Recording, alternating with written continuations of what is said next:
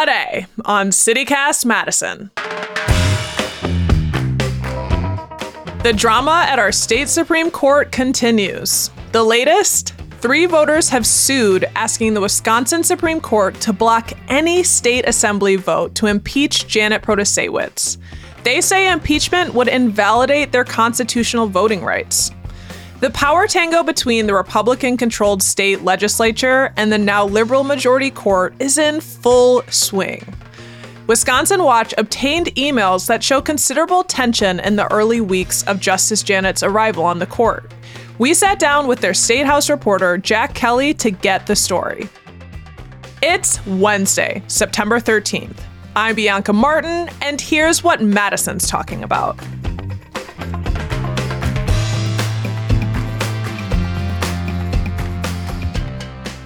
Jack, hello. Hello. Thank you so much for having me. Of course. So, what's the atmosphere over at the state Supreme Court like right now? Oh boy. Things are a little contentious, though I, you know, I've heard from folks that people are making an effort to to work together, though uh, publicly at least uh, things seem okay. They had a rules hearing last week. Uh, you know, everybody was very polite. They apologized when they interrupted one another. You know, they were holding the door open for each other as they came in and out of the chamber. Behind the scenes, in private, in emails, things are a little testy. oh, okay. Well, I was like, well, some of that sounds good because this has been an unprecedentedly public moment of some drama for the court which you know intimately with your reporting. Uh, so, for the first time in 15 years, a liberal leaning block of justices are in the majority on the court. That happened when Justice Janet was sworn in on August 1st. And within days, the court's conservative Chief Justice, Annette Ziegler, made a public statement saying, quote, four rogue members of the court met in a secret, unscheduled, illegitimate closed meeting in attempt to gut the Chief Justice's constitutional authority, aka her, as administrator of the court. Jack, can you walk us through what prompted that? Yeah, I mean, what prompted that was basically the culmination of a very chaotic first week with liberals being the majority on the Wisconsin Supreme Court um, for the first time in you know recent memory.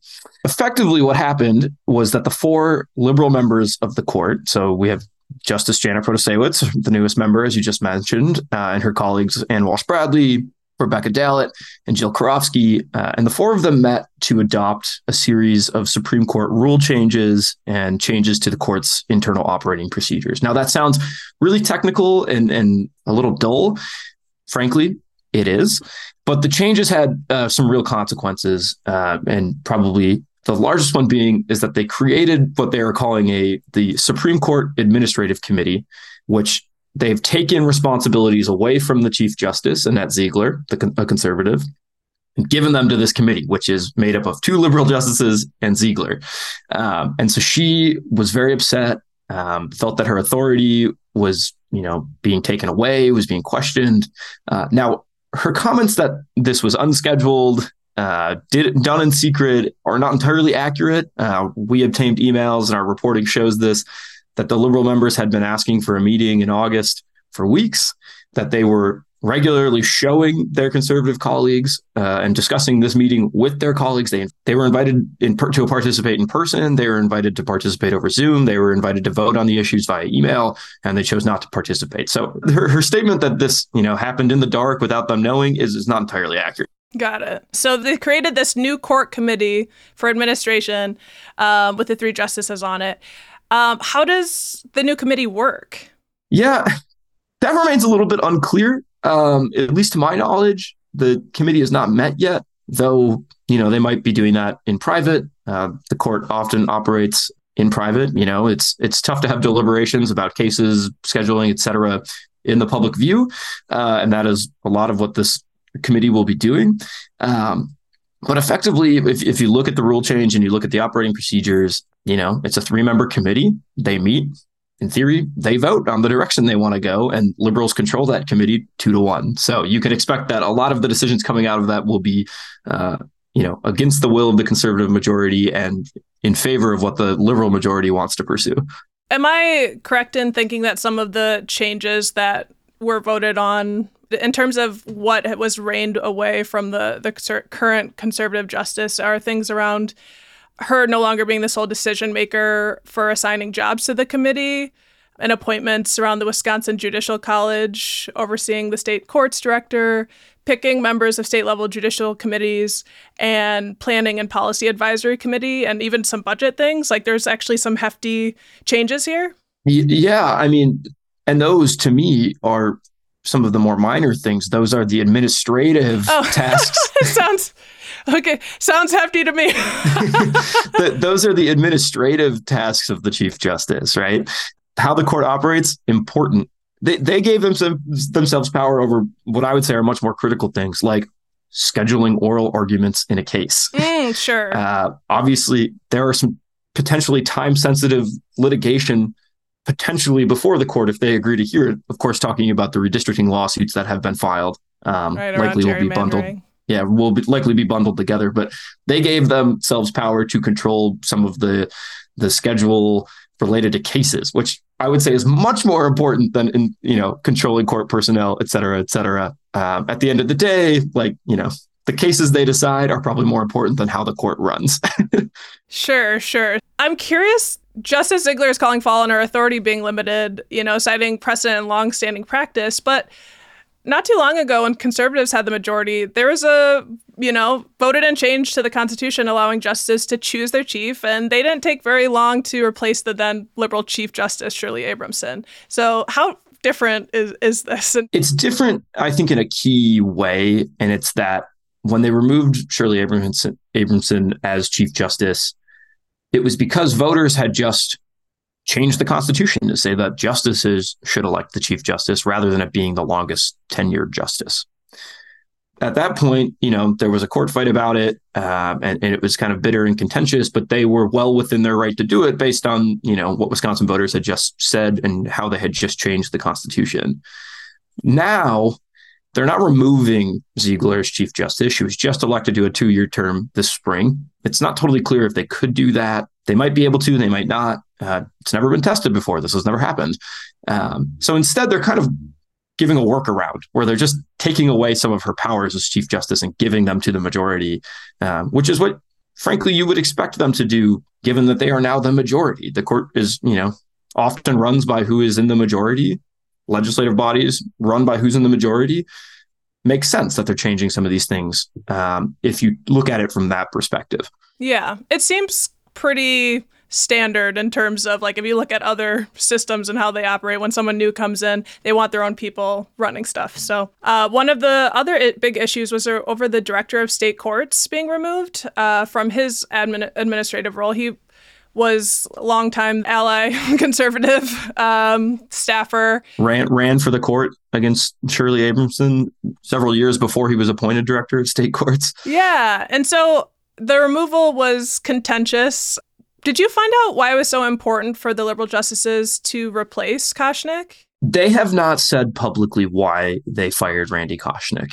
I'm sure they have their reasons. They have not come out and said them. They've been resistant to efforts to get answers to that question. I think it's a bit of a sticky situation to discuss personnel matters. But no, I mean, again, it goes back to the there's a new majority. And the emails that we obtained um, outlined it as a wanted to take the court in a new direction or a, a change in direction in court and with the director of state courts. I don't remember what the exact quote was. And that, you know, new majority wanted to go a new way. Uh, and that's what they did.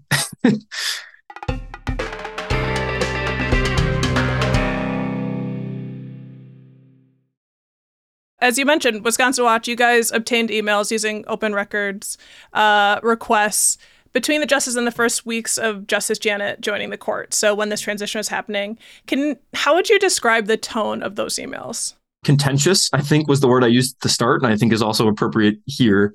They offer an interesting insight to kind of peel back the curtain and see how these kind of seven figures that have a lot of power and influence over life in Wisconsin operate behind the scenes. I mean, they are very direct with one another. At times, they are argumentative.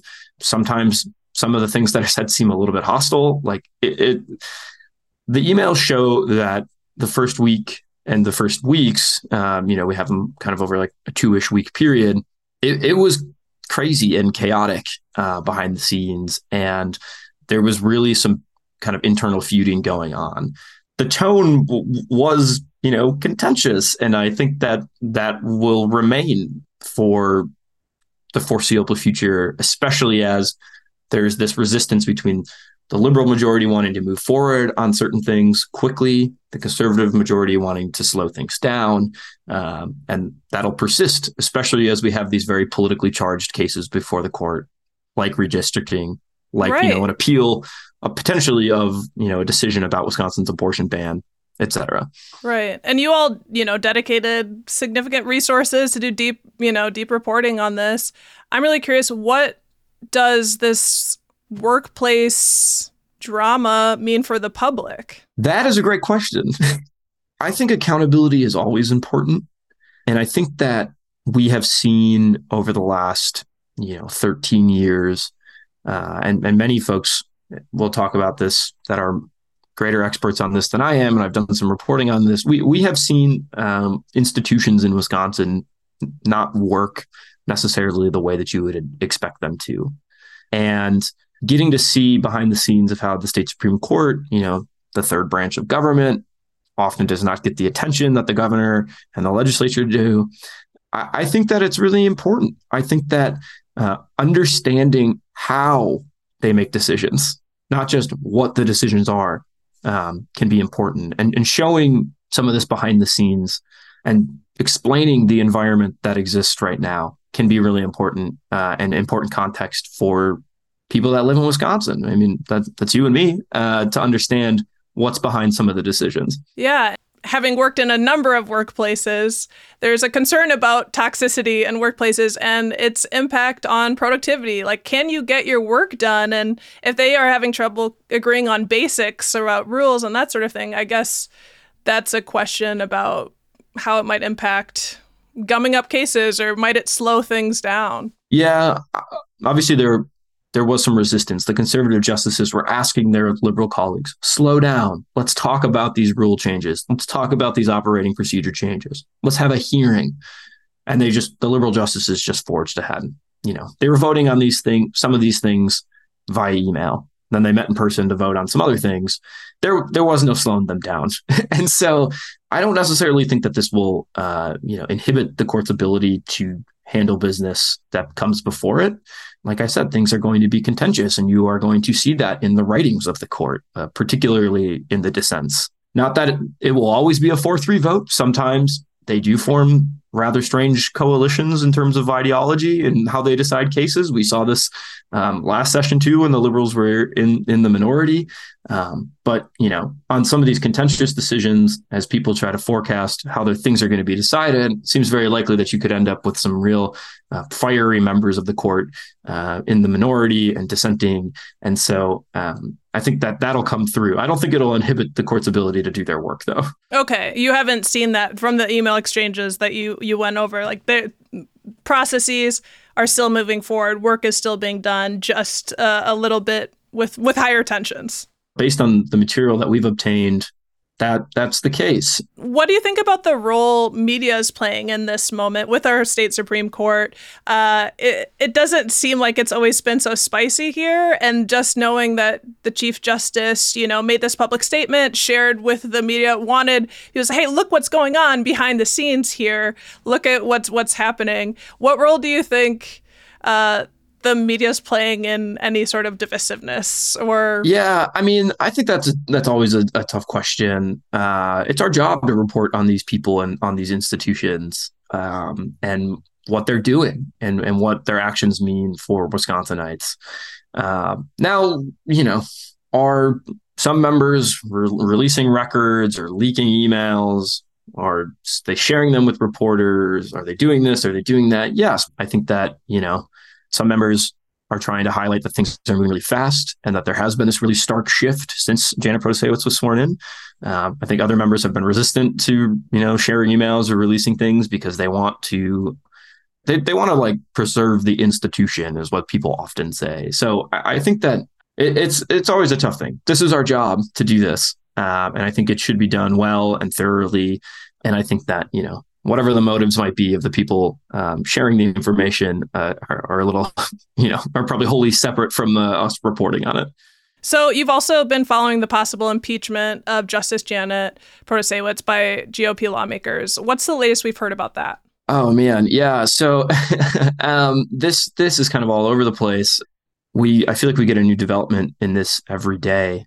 Um, effectively, it boils down to Republican members of the legislature are calling on Janet Protasiewicz to recuse herself from uh, a redistricting case, a pair of redistricting, redistricting cases that uh, have been filed with the court. Um, we'll see if they agree to hear them. And if she doesn't, they're threatening to impeach her and remove her from office. They're saying that she's prejudged the case um, because she, very famously, Justice Protasiewicz, when she was then candidate Protasiewicz, um, called Wisconsin's legislative districts rigged. Um, you know, she also made comments about abortion and abortion rights and how she was a believer in them, et cetera. And so, um, you know, they're they're accusing her of having prejudged these cases, and they think that that is potentially disqualifying uh, to remove her. Now, there was a complaint filed against her for making these very direct comments when she was running.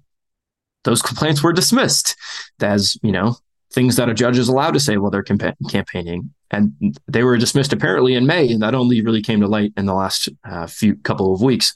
So, um, where exactly are we in the impeachment saga? It's hard to tell. There's also, you know, discussion about whether or not they they can impeach her, or if they would have to seek to remove her through a different action, which is referred to as address, which is a different procedure. It involves two thirds vote of the assembly to remove a judge or justice. Um, it's it's all over the place. yeah, and it sounds like we have parts of the pieces, and there's a lot of things at play here, like these big cases that that we're expecting to hear: the abortion ban, the redistricting cases. So it makes the timing of everything really important. Do we have any sense of when the court could take up or decide one of the several redistrict- redistricting cases that have been filed? The thing is, is that when exactly, you know, will they accept the case? When will they ask for briefing? When will they schedule oral arguments? Those are all a, that, that's a little bit of a mixed bag. You know, the court can set the terms on those things. There is a deadline. If this new liberal majority wants to take these cases or you know potentially bundle them together and consolidate them and hear them as one if they want to hear a challenge to Wisconsin's legislative districts under the claim that they violate the Wisconsin Constitution they find that if they violate the Constitution they want to throw them out draw new ones and implement them there is a deadline they need to do this kind of by mid-March think about St. Patrick's Day and the reason is is that any new districts need to be provided to the elections commission so that the elections commission can implement them and then start to circulate papers so that people can get nomination signatures to actually appear on the ballot. So November 2024, you know, seems like a long ways away, right? A year and two months, roughly. in reality, there's a partisan primary in August of next summer. You have to get on the ballot for that primary by a certain day. You need to take nomination signatures. So they're really looking, if they want to do this and they agree to do this, they're really looking at needing to, you know, be finished with this case by the middle of March, which, you know, that's more of a time crunch. I should note very similar timeline to the last redistricting lawsuit, um, which implemented the current districts, uh, which of course we all just went through um, not too long ago following the 2020 census. Oh man, Groundhog's Day. Time will tell, right? Jack, thank you so much for joining us and getting us up to speed on what's going on at the state Supreme Court. Really appreciate it. Thank you so much for having me. That's Jack Kelly, State House reporter for Wisconsin Watch. Find a link to his story, written with Matt DeFour, in our show notes.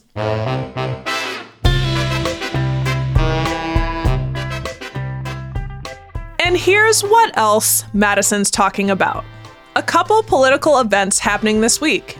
One on Thursday at the UW, a panel discussion on the road to 2024, the GOP presidential nomination. That'll be at the lovely Education Building on campus in the late afternoon. Speakers will include political scientists, a New York Times journalist, and Republican campaign consultants. That's a free event that requires registration, and this will also be live streamed. And this Friday, U.S. Senator Tammy Baldwin will be at the Madison Club for a WisPolitics Luncheon to discuss current events and her work in D.C. If you're interested in either of those events, check out our show notes. We'll post the links. That's all for today here on CityCast Madison. I'm Bianca Martin. If you enjoyed the show, why not share this episode with a friend or a coworker you think is a champ at navigating workplace dynamics? We'll be back tomorrow morning with more stories from around the city. Until then,